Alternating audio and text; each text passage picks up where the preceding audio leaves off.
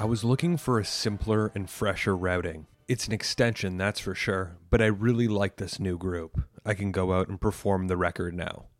Rick Danko was now out on his own. Nearly two decades with the band left him wanting more. More music, more touring, and more control. He told Harvey Kubernik in 1978, quote, I'm the focal point on the stage this time, and it doesn't bother me. I put this new group together, I telephone them all. I sought out personalities who could bus and fly together and continue to put up with each other. What I do is collect performances from everyone. I make quicker decisions in this position than when I was a member of the band. Danko had been biding his time. He loved the band, they were his brothers, but he was no longer satisfied with his input. For Rolling Stone, he told journalist Mikal Gilmore, quote, For me, to sing three or four songs a year, to do some background vocals and not go on tour, well, that's not enough to keep my mind occupied. And don't get it wrong, Danko wasn't bitter. He enjoyed participating in the last waltz, playing with his friends, having something to focus on, and for the group to put its energy into for the first time in years. Still, with Robertson's imposing restrictions, it was time to try some new ventures, and the industry is rabid for new, energetic talent. Thus enters Clive Davis and Arista Records. Now, Danko was underrated when it came to understanding of the inner workings of the music world. As he told journalist Chris Charlesworth in 1977, he approached two record companies for a solo outing. Clive Davis was the first to respond and come to Danko's home, where Davis was shown what he had been working on. Now, Clive Davis was born in April of 1932 in Brooklyn, New York, to a Jewish family. He graduated from New York University in 1953 and went to Harvard on a scholarship, where he studied law. Starting at a small law firm in New York, he was quickly hired by CBS to be an assistant counsel of the CBS subsidiary Columbia Records at the age of 28. And by the following year, he was a general counsel. Over the next few years, Davis maneuvered and gained complete control of Columbia and was uniquely interested in the new generation of folk, rock, and rock and roll. He signed Janis Joplin, Santana, Bruce Springsteen, Billy Joel, Aerosmith, and Pink Floyd, and the company doubled its market share in three years. Now, as a kingmaker in the music world, he was unexpectedly fired from CBS in 1973 for allegedly using company funds to fund his son's bar mitzvah. Wasting no time, Alan Hirschfeld, the CEO of Columbia Pictures, not to be confused with Columbia Records, hired Davis as a consultant. Shortly after, Davis maneuvered himself again into a role of becoming president of Bell Records, a division of Columbia Pictures. He quickly reorganized their legacy labels of Colpix and Colgems and Bell into a new record division, Arista Records, in November of 1974. Over the next year, eager to reestablish himself as a tastemaker and businessman, Davis cleared house of most of the signed artists and began bringing in his own people. He went after the Grateful Dead, the Kinks, Lou Reed, and Rick Danko. The Rick Danko Arista Records partnership made perfect sense for both parties. Danko, always an eager business mind and the first to sign a solo record deal, saw an opportunity to work with one of the best business minds in music. Davis saw Danko as a hot commodity coming fresh off the last waltz. Danko's boyish charm and voice primed for a solo breakout success. In late August of 1976, it was announced Arista Records was undergoing a major expansion. Six new artists were announced, and Record World reported Arista was jockeying for a new level of market penetration. Clive Davis from his office at Arista Records in New York stated that the label had acquired Alan Parsons, Mandrill, Don McLean, Randy Edelman, the Hudson Brothers, and Rick Danko. On Danko specifically, Davis was quoted as saying, Danko is gaining steam as the major component in the structure of the band, and a solo album will prove the point. And with the business dealings underway, it was time for Danko to assemble the songs and the musicians he planned on working with on his debut album. It was to be a massive undertaking. The band cast a long shadow, but Danko was determined to craft material uniquely his own. He told writer Chris Charlesworth he had plenty of material that he had written over the years, and he was originally going to put that on the album, including a song entitled Missing in Action that he showed Clive Davis. However, he later pivoted to crafting fresh material for this record, opting to leave old tunes for another record. Danko was concerned about crafting the best material. and positioning himself among his peers as a premier recording artist. Danko went about creating a new band to record the album. He would have plenty of guest appearances, but wanted to create a solid foundation to build upon while in the studio. As Danko once said, he never auditioned a musician for their skill, he auditioned them for their vibe. Would they fit with him? Would it be a positive attitude in the studio? For guitarist, Danko would jump over to the rhythm guitar on multiple occasions in the studio. After all, he had started as a guitarist before joining Ronnie Hawkins and the Hawks. However, he wanted to assemble a team of strong lead players that could support his vision. Michael DeTemple was the name that interested him the most. DeTemple was born and raised in Los Angeles, California, born in 1947. He showed an early interest in music and instruments. At age 13, he began maintaining and repairing many stringed instruments and he became and he became acquainted with renowned guitarist Ernie Ball, who DeTemple worked for. Now, playing banjo, guitar, and mandolin, he began hanging around the Ash Grove, a folk club in Los Angeles, where he came into contact with luminaries of the time, including Taj Mahal, Doc Watson, Clarence White, and Jesse Ed Davis. And by 1966, he was working in a session capacity, first for Oscar winning composer Earl Robinson in his orchestra and on Warren Beatty's Bonnie and Clyde. And into the world of rock, he worked on Dave Mason's bestseller Alone Together and began integrating himself with musicians like Eric Clapton, Van Morrison, and Ronnie Wood. This is where he became quick friends with Rick Danko, who recruited him to play on the album. The second guitarist recruited was Doug Sahm, Considered a child prodigy, he performed shows with Hank Williams, Faron Young, and Hank Thompson as a youth before fronting several bands, and he made his way to be signed by Jerry Wexler at Atlantic Records. He made appearances with the likes of Bob Dylan, Dr. John, and Willie Nelson, to name a few, and established himself as a premier musician. Danko also added Denny Seiwell, a phenomenal drummer who had worked with John Denver, Billy Joel, and was a crucial member of Paul McCartney's post Beatle group Wings. He had also steadily worked with Art Garfunkel and Donovan during the 70s. Danko trusted Seiwell to bring the dedication, craft, and experience to his band lineup. Along with these trusty players, Danko assembled a horn lineup consisting of Jim Price, a legend who had played with Joe Cocker, the Rolling Stones, and Eric Clapton, Rocky Morales, a saxophone player, and Charles McBurney, a trumpet player, as well as Louis Bustos, a saxophonist, were brought in by Doug Sahm to be regular contributors on the album. Jim Gordon and James Gordon were brought in to support on various instruments, from horns to keyboard and organ. James played with Waylon Jennings and Jackson Browne, and Jim had played drums with Clapton and held numerous roles on projects from Duane Allman, Merle Haggard, Gordon, Lightfoot, and Joan Baez. Lastly, Terry Danko, Rick's brother, who also played with the Hawks and had appeared in several bands that had found regional success, played various roles in the studio, from drums to guitar. Alongside several guest performers, Danko set out to record his debut album.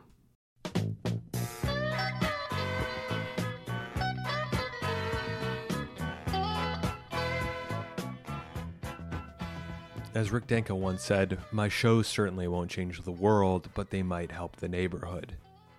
What a Town, the first track on his album, speaks to that philosophy. Danko worked with Bobby Charles to craft the number, which speaks to both their sensibilities, from the downtown sleaze of New Orleans, with the horns, to the uncanny rhythm of Danko, making it the perfect album opener.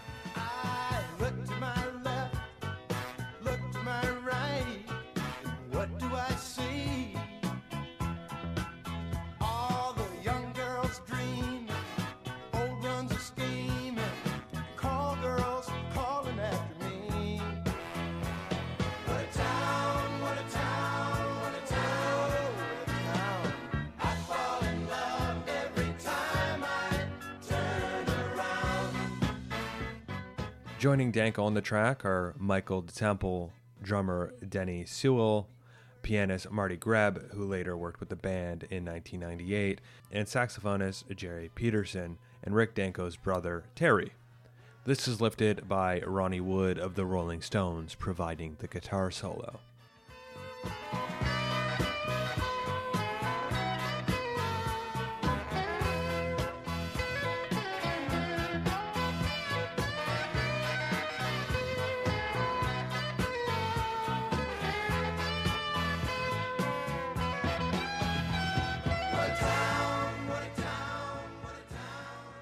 Nick DeRiso states in his analysis of the song The open hearted Danko carries this tune, as he most any by sheer force of exuberance. His buoyant kindness, his true love for his work, was endlessly contagious. Lyrically, the song speaks as the antithesis of Robertson's purpose for the last waltz. Much like Helm, Danko wasn't interested in slowing down and bringing a halt to the touring. While life had its particular challenges, Danko loved his work and had no plans on stopping, as he concludes with the song lyrics, including lines like, What a town, what a town, what a town, I fall in love every time I turn around. Essentially meaning he'd keep going as long as he could.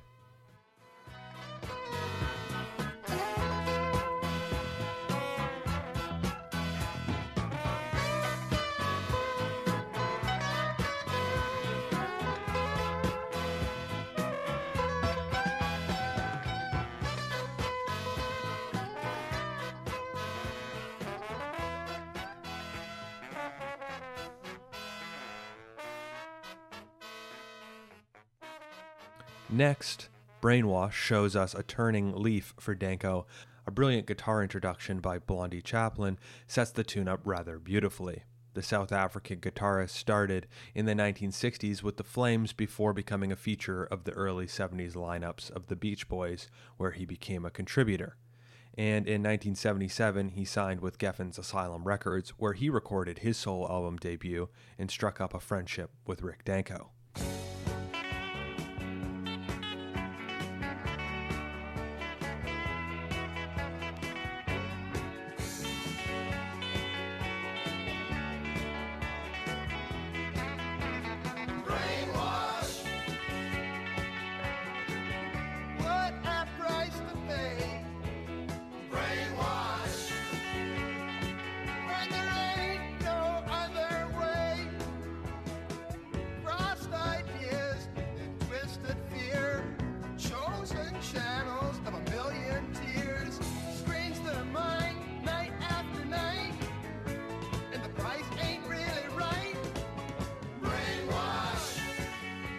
Danko shifts off his trusty bass guitar in favor of session player Tim Drummond. Drummond was born in Canton, Illinois in 1940 and was notable for establishing himself as a go to bassist and songwriter. He worked with Conway Twitty, Crosby, Stills, and Nash and Young, whom he also toured with, as well as J.J. Cale and Bob Dylan. He co wrote Saved with Dylan, Saddle Up the Palomino with Neil Young, and Who's Talkin' with J.J. Cale. He often partnered with Jim Keltner, the legendary session drummer, for his work as well. His playing on Brainwash is bouncy and melodic, much like Danko, taking influences from James Jamerson and Motown. The drums are quite bombastic. The level of cymbal usage and having a train track like rhythm ups the ante of the song.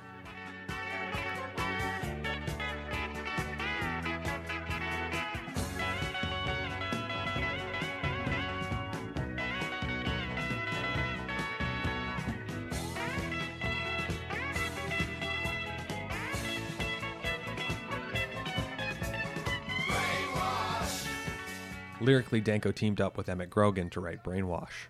Grogan, whom I had previously introduced during our look at The Last Waltz, founded The Diggers, a radical community action group of improvisationalist actors in the Haight Ashbury district of San Francisco. Danko had originally met Grogan at a Ronnie Wood party some time earlier. No doubt, when you look at the lyrics, the frantic words have loaded connotation.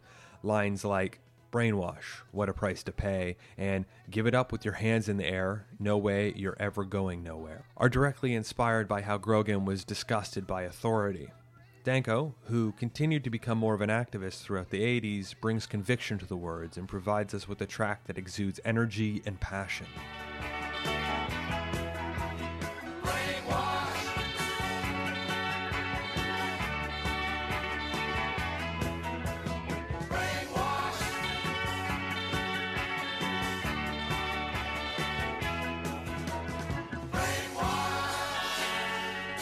Next, Danko brings in New Mexico as the third track on the album.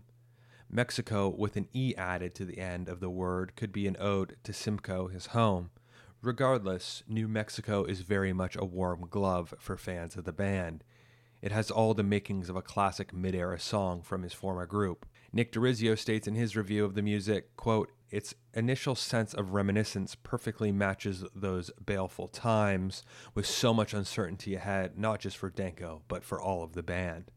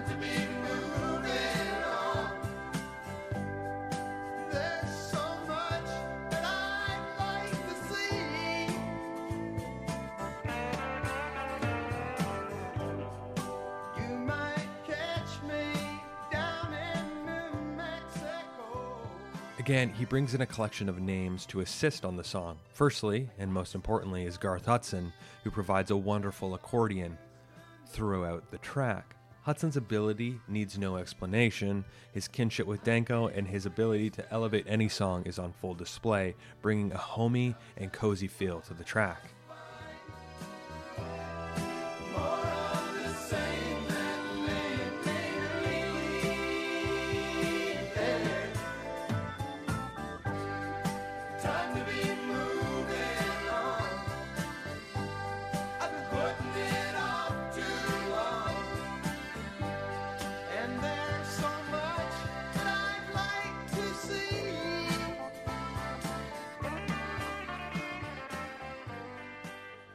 Danko pairs up with Bobby Charles once again, the pair working wonderfully together to craft the perfect piece that progresses and grows as you listen.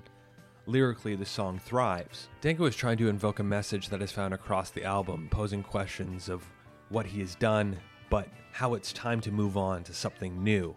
Does he know what the future holds? No, but taking the journey is all that matters. And you can piece that together from the lyrics like, Got no way of knowing, how far I'll be going, and been putting it off too long. Time to be moving on, and there's so much that I'd like to see.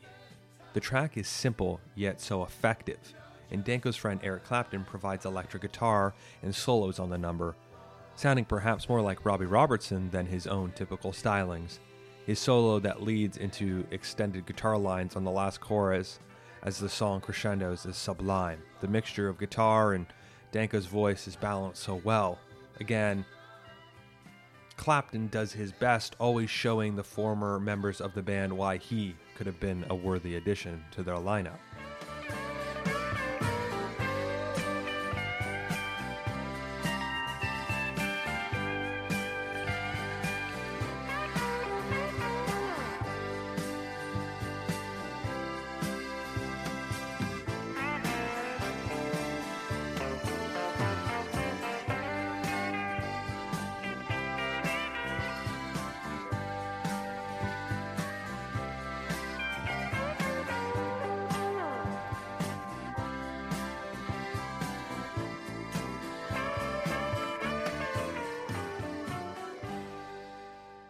Tired of Waiting is Danko's ode to the beautiful soul music he grew up listening to.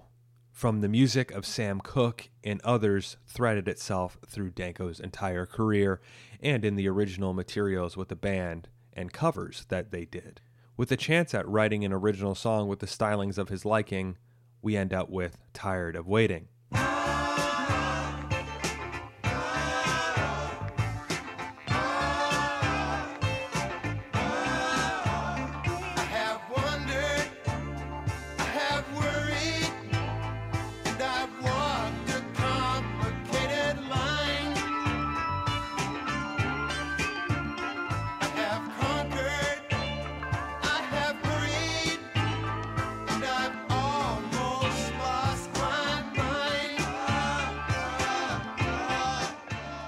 Danko opted to co write the song with Jim Atkinson.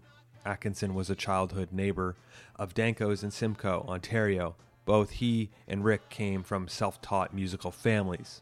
Atkinson's father, Stan, was a musical mentor to Danko. Atkinson went on to perform with Hawkins along with Danko's younger brother, Terry. And when Rick Danko recorded his first solo album in 1977, he invited Terry and Atkinson to Los Angeles to help him record. A few exciting things are happening musically in the song.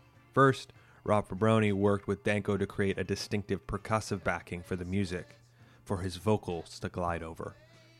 Alongside a pretty standard but solid drum backbeat, Joe Lala, who founded the American rock band Blues Image, had done session work as a drummer and percussionist on various albums by the Byrds, Crosby, Stills, Nash and Young, and the Bee Gees.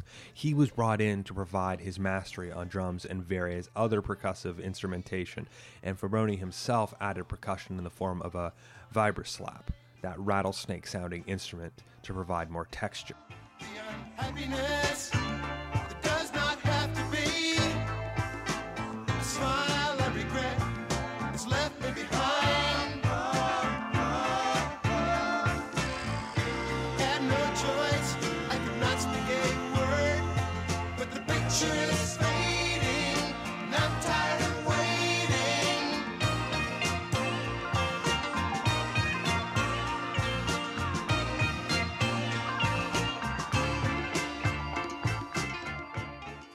Extra grit and funk is brought by Doug Sahm, who once again occupies the lead guitar role. He interweaves the piano work from Len Lauber. The song has shades of the last waltzes, The Well, brooding and textured.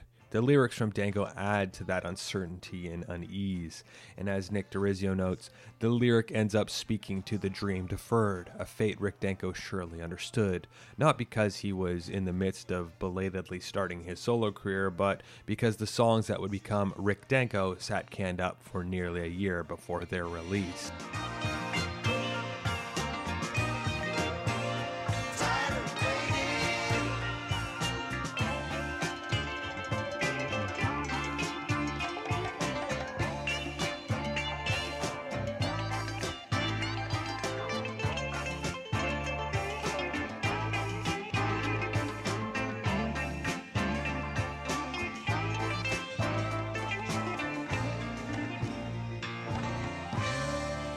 To begin with Rick Danko's Sip the Wine, a song that is forever marked in history.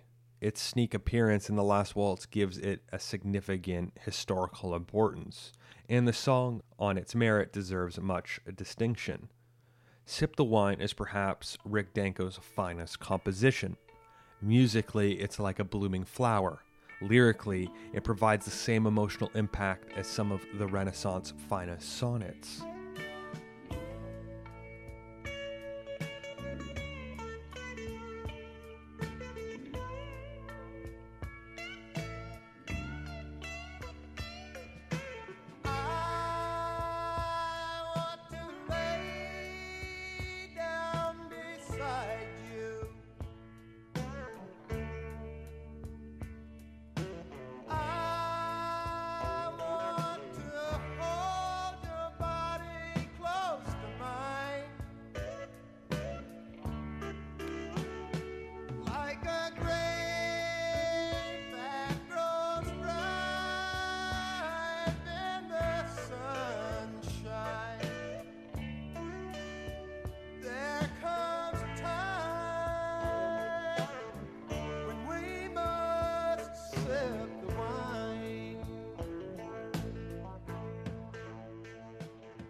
For many, the little scene of Rick Danko in the control room listening to the playback of Sip the Wine led them to the rest of the album.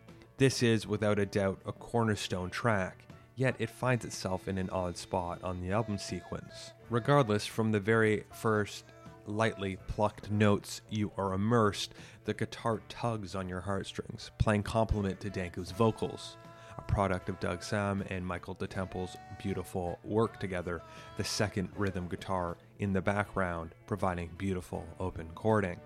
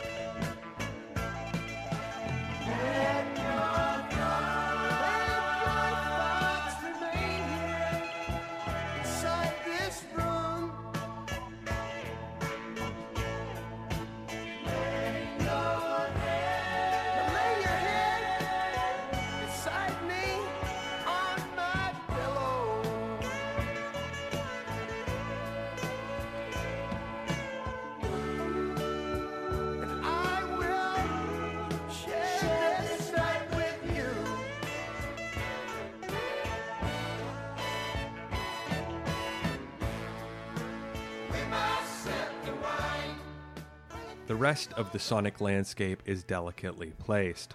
The subtle building of the horns, the very band like organ humming like a church choir. The instrumentation builds together from the quiet hum to a freight train as it washes over you as the song builds. It would all be for naught if Danko did not provide one of his finest vocals of all time. His voicing is plaintive and sensitive, and the way he reaches for the words, his voice breaking, though with total control, is breathtaking. The use of falsetto sparingly shows Danko's full power as a vocalist. As mentioned, the song's instrumentation builds, and so does Danko's voice. As we reach the song's climax, Danko is joined in harmony and washes the audience over in a way you'd only experience at a gospel church on a Sunday morning.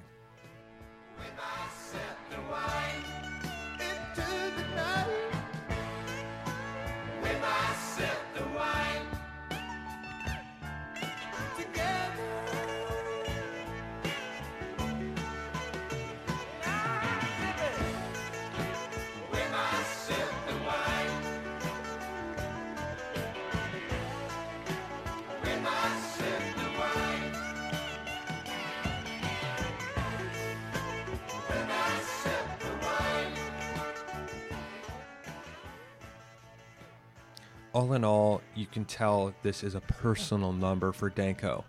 No shared writing credit, this was fully crafted in his mind. The lyrics speak to the audience simply, like much of the album, and that is where the power lies. We must sip the wine till it feels alright.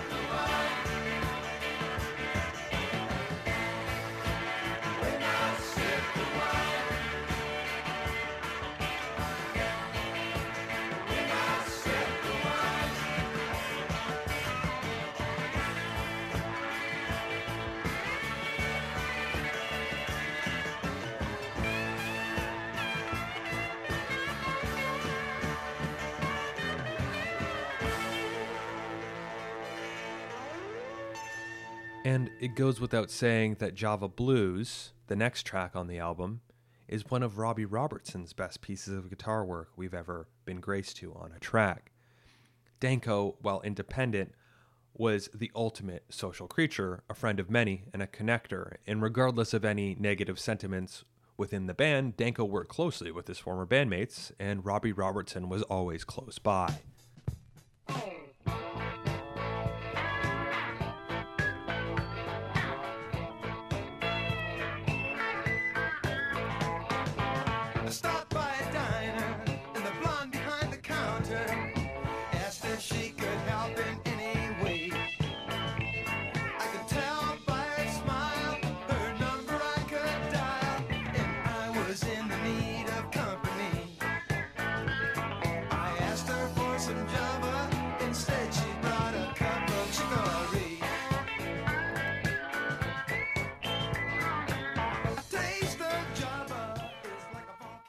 Java Blues, as the title suggests, is a meat and potatoes blues number. Some may think that the song is a by the numbers track that could be album filler, but we are talking about Rick Danko, a man who spent decades as one of the best white blues players in the world. His ability to cover the greats, and now a fantastic blues player in his own right, this song is a true testament to his craft. The song bounces, it's ferocious, the drums are pulsating, and Tim Drummond's bass is thumping, providing that incredible, robust backing that this track deserves.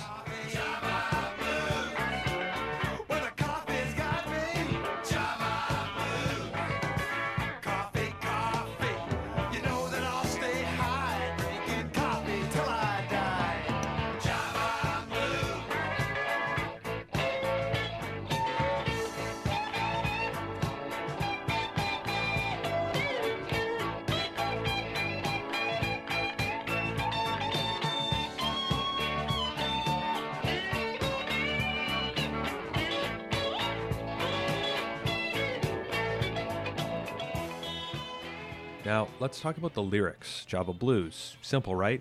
It's about coffee, a drink we all endlessly gulp down every morning to get through the day.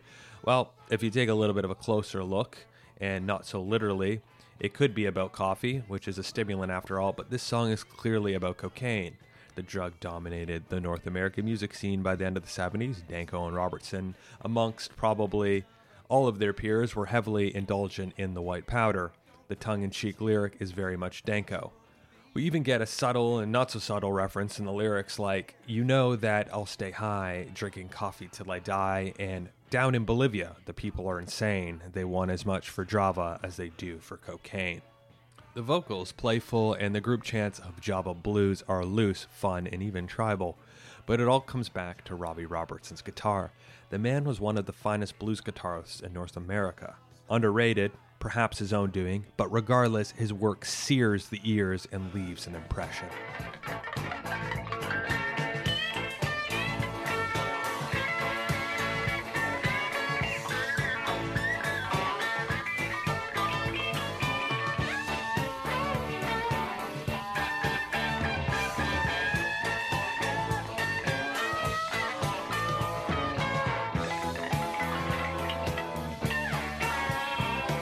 Sweet Romance is Rick Danko's version of Whispering Pines or Sleeping, a plaintive ballad chocked full of emotion.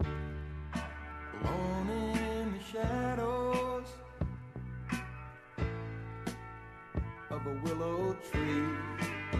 I watch from the dark as you cross through the park, coming closer to me. Those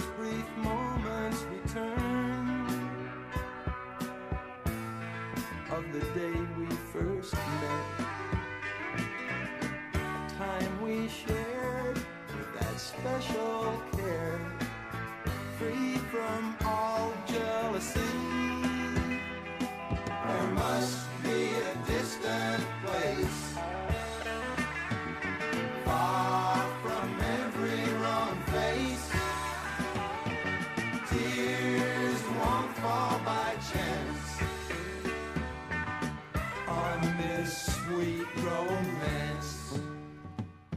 Vocally, Danko is restrained, almost delivering a whisper in the vocal booth. His voice is quivering. This is juxtaposed with the chorus, where Danko amps up his delivery and tracks several harmonies to back himself.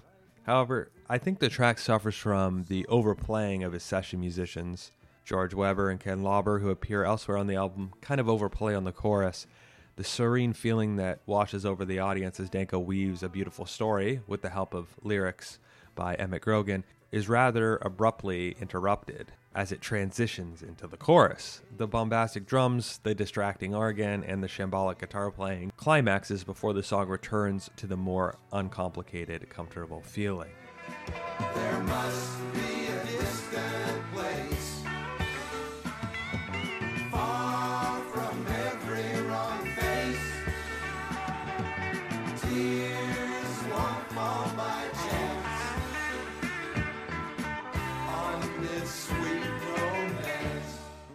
Overall, Sweet Romance would have benefited from a less is more approach. Danko enjoyed tinkering in the studio, trying different parts and instrumentation, something that was afforded to a large degree in the band. The difference is the musical gumbo that the band concocted always had a restraint and was handled with a delicate touch, and in the caring hands of Garth Hudson in most instances. Sweet Romance doesn't have such restraint and it comes across as rather distracting. A pity given the beautiful prose from Grogan and Danko. Far from these streets. We'll be side by side To live and laugh and cry With love's lullaby There must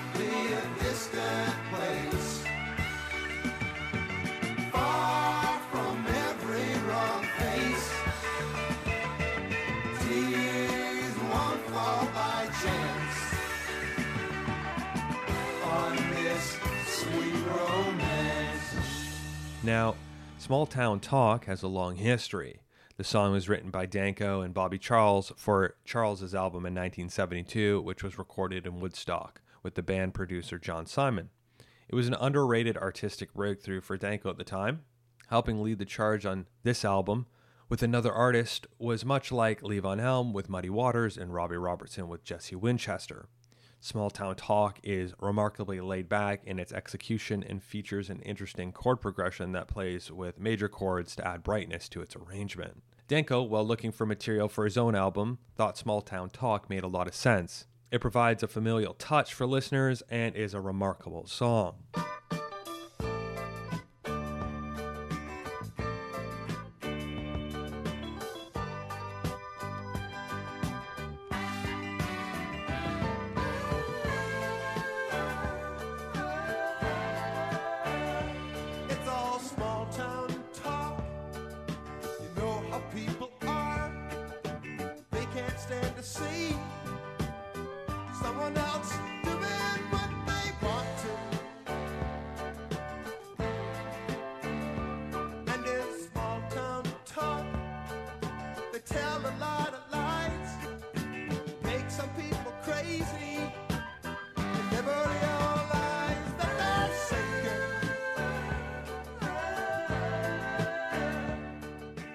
In Danko's version, he picks up the tempo, providing his usual bounce to the track to make its jolliness much more apparent.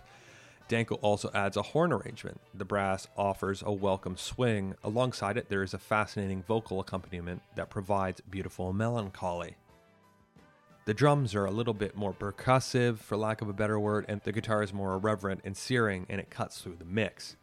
Danko's voice is excellent here. His phrasing is always interesting, where he pulls back and lets the lyric breathe, versus in other areas, he spits it out with such haste and determination that it's always a pleasure to listen to what he's doing.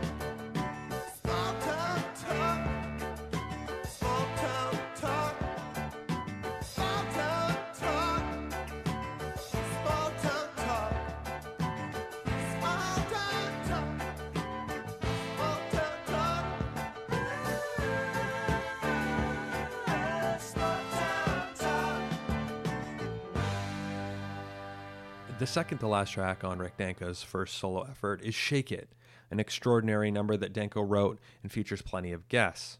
Gerry Beckley, the founding member and vocalist, guitarist, and songwriter of the soft rock group America, jumps aboard to play acoustic guitar on the track.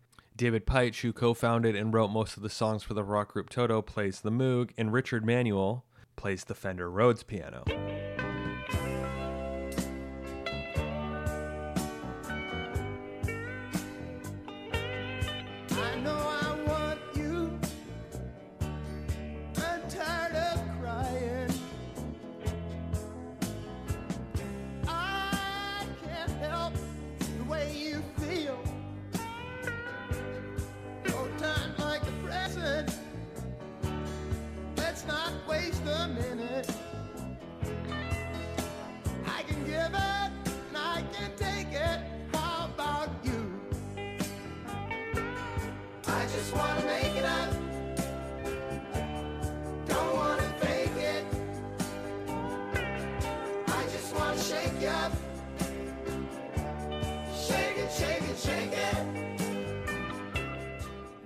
This mid tempo ballad reflects a romantic longing for a partner. Similar, yet not as convincing as Danko's heart wrenching It Makes No Difference, Shake It is trying to provide the audience with a similar feeling with the lyrical passages like, I don't want to hide these feelings inside me. I just want to share them all with you. And there's no fields of clover, no white clouds drifting over. I want to be where the sun shines on you. The lead guitar is even implied to be inspired by Mr. Robbie Robertson, as Jim Atkinson makes his electric guitar cry as he pinches the notes as the song comes to its final crescendo.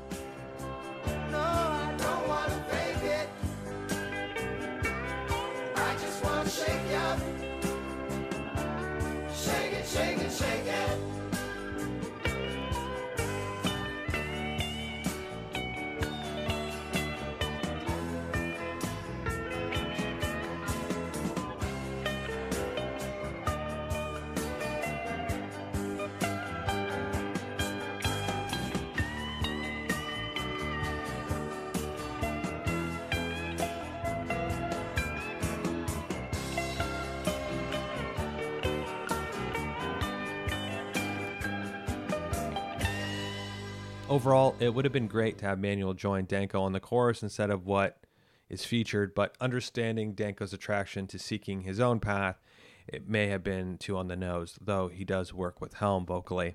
Alas, Shake It is a solid number full of yearning and emotion. That is an excellent transitionary number as the album winds down. Once upon a time, somehow to rhyme. The wise were always old, and the young were always Danko's final collaboration with Emmett Grogan, Once Upon a Time, is the closing number of the album. Not even a year after he collaborated with Danko, Grogan was found dead of a heart attack on the subways of New York City. Danko would be joined on the number by Levon Helm, Helm taking the harmony vocal, making him the final member of the band on the album. Nick DeRiso muses in his analysis of the song it's a standout moment featuring a shared songwriting credit with Emmett Grogan, who, like Danko and Helm, had shared history with Bob Dylan. A sense of community binds them in this song together.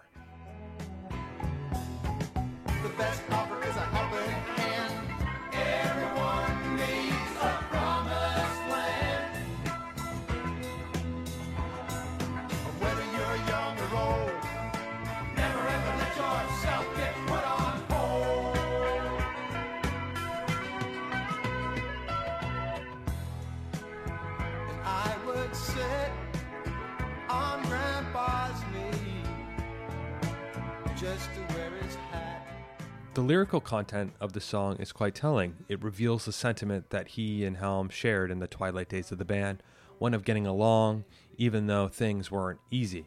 Closing the final verse with, but very early on, I was spun a different yarn. Tried to get along just by knowing right from wrong, before launching into the large chorus which introduces us to Helm. Again, there's a sentiment Danko is trying to display is one of not just waiting around or letting outside forces control his situation and what we can assure and what we can assume was his musical career. He no longer has to worry about four other men, their opinions, or their egos, rather only concerning himself with his own music. It'd be the last time Helm and Danko sang with each other in the studio until 1994 with the release of the band's Jericho. The song is rather short, overall clocking in at 2 minutes and 36 seconds, but there are plenty of things happening musically. George Weber is brought in on the organ. Weber, known for his work with the Smother Brothers, provides a gospel like flavor present on the track. Pianist Ken Lauber, who had worked with Richie Havens, Tom Jones, and Frankie Avalon, provides his piano playing to the track. The duo of Lauber and Weber provide a band like arrangement, and Rick Danko provides lead guitar work, proving he wasn't just a remarkable bassist, but a wonderful guitarist as well.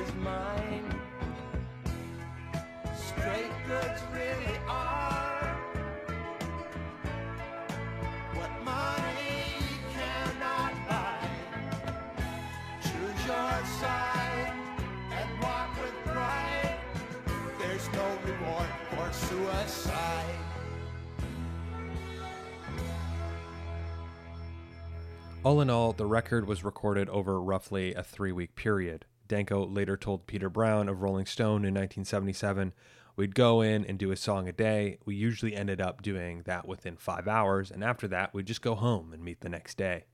A trio of engineers did the mixing process. Tom Knox, who had worked with Seals and Crofts, and Chris Hillman mixed alongside Tim Kramer, who worked with Robbie on Neil Young's Beautiful Noise and The Last Waltz. Mastering was handled by Alan Zentz, who had a career working with the likes of Jefferson Airplane, Joe Cocker, and Burton Cummings. Sorry, the cover photography was done by Frank Lafette, who had photographed albums for Teddy Pendergrass, Meatloaf, and Chicago. The cover featured a relatively straightforward black and white headshot of Danko half covered in shadow. Now, Arista Records released Rick Danko in December of 1977, but didn't particularly market it well. As mentioned, the album was completed but sat on the shelf for nearly a year as Arista Records attempted to establish itself as a larger label. In hindsight, this hampered Danko's new turn as a solo artist. However, reviews for the album were quite positive. John Rockwell from the New York Times said, The songs on Rick Danko's album capture the apocalyptic mythicism that we hear on the band's greatest music, as well as anything the old group had done in years. Very tall praise, and Ken Tucker of the Village Voice said Rick Danko is moving. He's finally himself. And the ever prickly Robert Christgau, who mentioned it was a stronger album than I'd expect from the band at this moment in history. Danko's solo debut includes a more sharply conceived city song than Robbie Robertson had ever come up with. Plus, Small Town Talk is one of the decade's great love songs. And in his retrospective review, Charles Dick for Q Magazine said, If any voice deserved the epitaph tortured, it's Rick Danko's. It defined the band's sound on songs like It Makes No Difference and Stage Fright, and here on Sweet Romance, Sip the Wine in New Mexico, it possesses the same strange and fragile beauty. And with the record finally out to the public, he wasted no time in touring with his band he had a new confidence about him as a band leader, a songwriter, and performer. And while he assured the press the band would be back to recording soon, you can't help but know that Danko was enjoying his new found freedom. He had plenty of material to produce and was very compelling on his debut album. The next step would be to keep the momentum moving forward. Would he truly be able to capitalize off his solid start?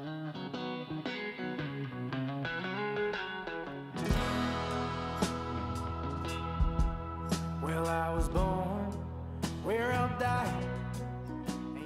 Thank you for listening to the band A History. I really hope you enjoyed that episode on Rick Danko and his first and debut solo album. Um, you know, for such a strong album with really wonderful songs, um, it's crazy that Danko didn't end up doing another solo album like this. Um, as I mentioned in the episode, you know, "Sip the Wine" is, you know, a classic song. It's up there with some of the even the best band songs. And, and Java Blues, I was tweeting about it the other day. I do truly think it's Robbie Robertson's finest outing as a as a lead guitarist. Um, you know, very early on with the Hawks and John Hammond, his guitar work was searing. And obviously, it took a little bit of a backseat in the band, though there are obviously remarkable numbers there as well. Uh, Java Blues, he just really kind of shows up, and it's probably the best guitar work on the album. So, uh, you know, it was really great going through this album. I I hope people who haven't listened to it take the chance to to seek it out. It is definitely harder to find. I don't believe it's on Spotify. Uh, the vinyl is out of pressing. You can still buy it, but it's it's not in mass circulation anymore. Um, but you can find it on YouTube. You can you can download it and, and things like that. A real shame. I feel like if it was repressed, uh, definitely folks would buy it and give some money to the Rick Danko estate. But uh, it was a pleasure. You know, we continue on here, um, charting the post band era careers of, of some of the musicians. You know, we'll weave back and forth. We'll go back and talk about Levon Touring off of the RCO All Stars album, which was a very interesting period. We'll talk about Rick Danko um, and his touring, including actually the final performance of the band, which happened at the Roxy in 1978. We'll get into that in more detail, as well as you know the life and careers of uh, Richard Manuel, Garth Hudson, and Robbie Robertson. Don't you worry, we're going to touch on it all. But uh, I want to give a big shout out to folks listening. You know, I'm not always the quickest with these episode releases. Life's busy, but um, everybody has always been there to support. So thank you, including a big sp- special shout out to our patrons um, for supporting the show monetarily.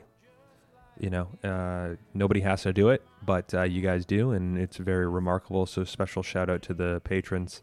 And if you want to become a patron, you can go over to patreon.com slash the band of history. Different tiers, early access to episodes, bonus content, blogs, you name it. you get extra stuff over there on the Patreon. Follow along on social media. You know, I have been a little quieter on social lately, um, but there's plenty of great discussion and uh, great stuff over on social media at the band podcast on Twitter, Facebook, Instagram, and TikTok. So come on over and uh, throw me a message. We can chat. Uh, and finally, the song that you're hearing underneath this, and we will play in full on the outro. Uh, I want to give a special shout out to my buddy Ian James Bain, a wonderful, wonderful musician and killer guitar player, killer songwriter from Guelph, Ontario. He has a new album out, Where I Want to Be. He is very much inspired by the band and loves their music as much as we all do. And one track in particular definitely has some band flavorings on it called Something to Do.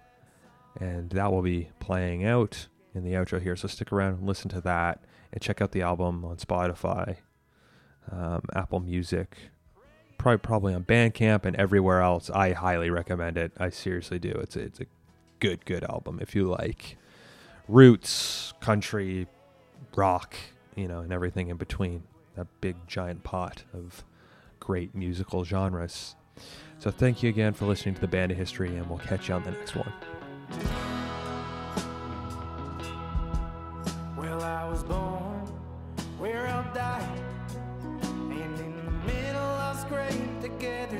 Something that resembles a life. That's alright. These dreams of getting out of here are just a damn waste of time. Stuck in a small town with no one around. Just another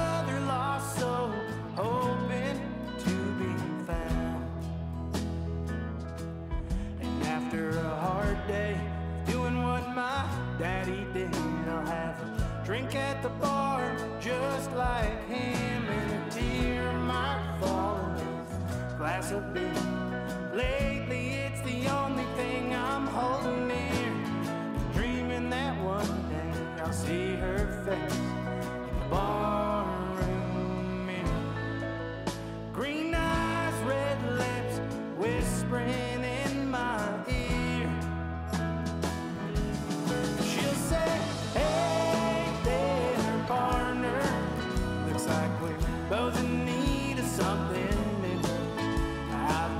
searching for someone. Might as well be you. I ain't saying it'll be forever. You know people change like the weather. If we're stuck here together, we get each other through. Maybe it ain't true love, but at least it's something to do.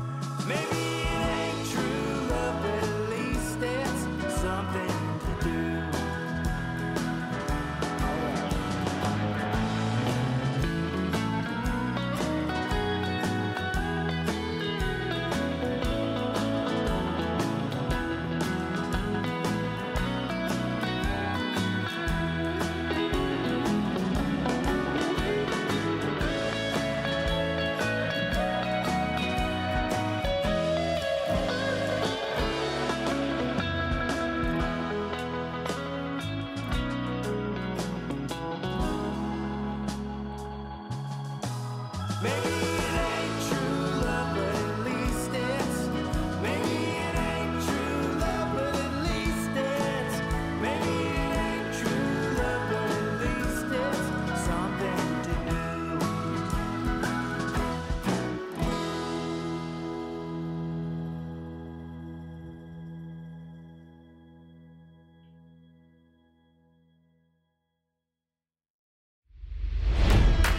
It's NFL draft season, and that means it's time to start thinking about fantasy football.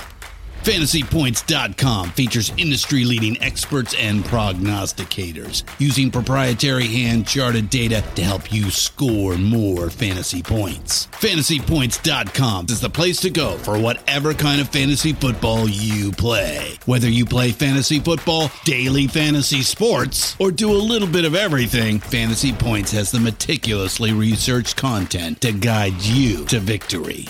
And why wait for the fall? Fantasy Points also covers the new spring football league, the UFL. Join the guru, John Hansen, Scott Barrett, Joe Dolan, and other massive names in the fantasy football universe with an exclusive offer. Use code Pantheon for 15% off any fantasy points package, including the all in package, with access to every article, tool, and data nugget that Fantasy Points has to offer. That's fantasypoints.com and code Pantheon for 15% off at Fantasy Points. Fantasypoints.com. Code Pantheon. Score more fantasy points.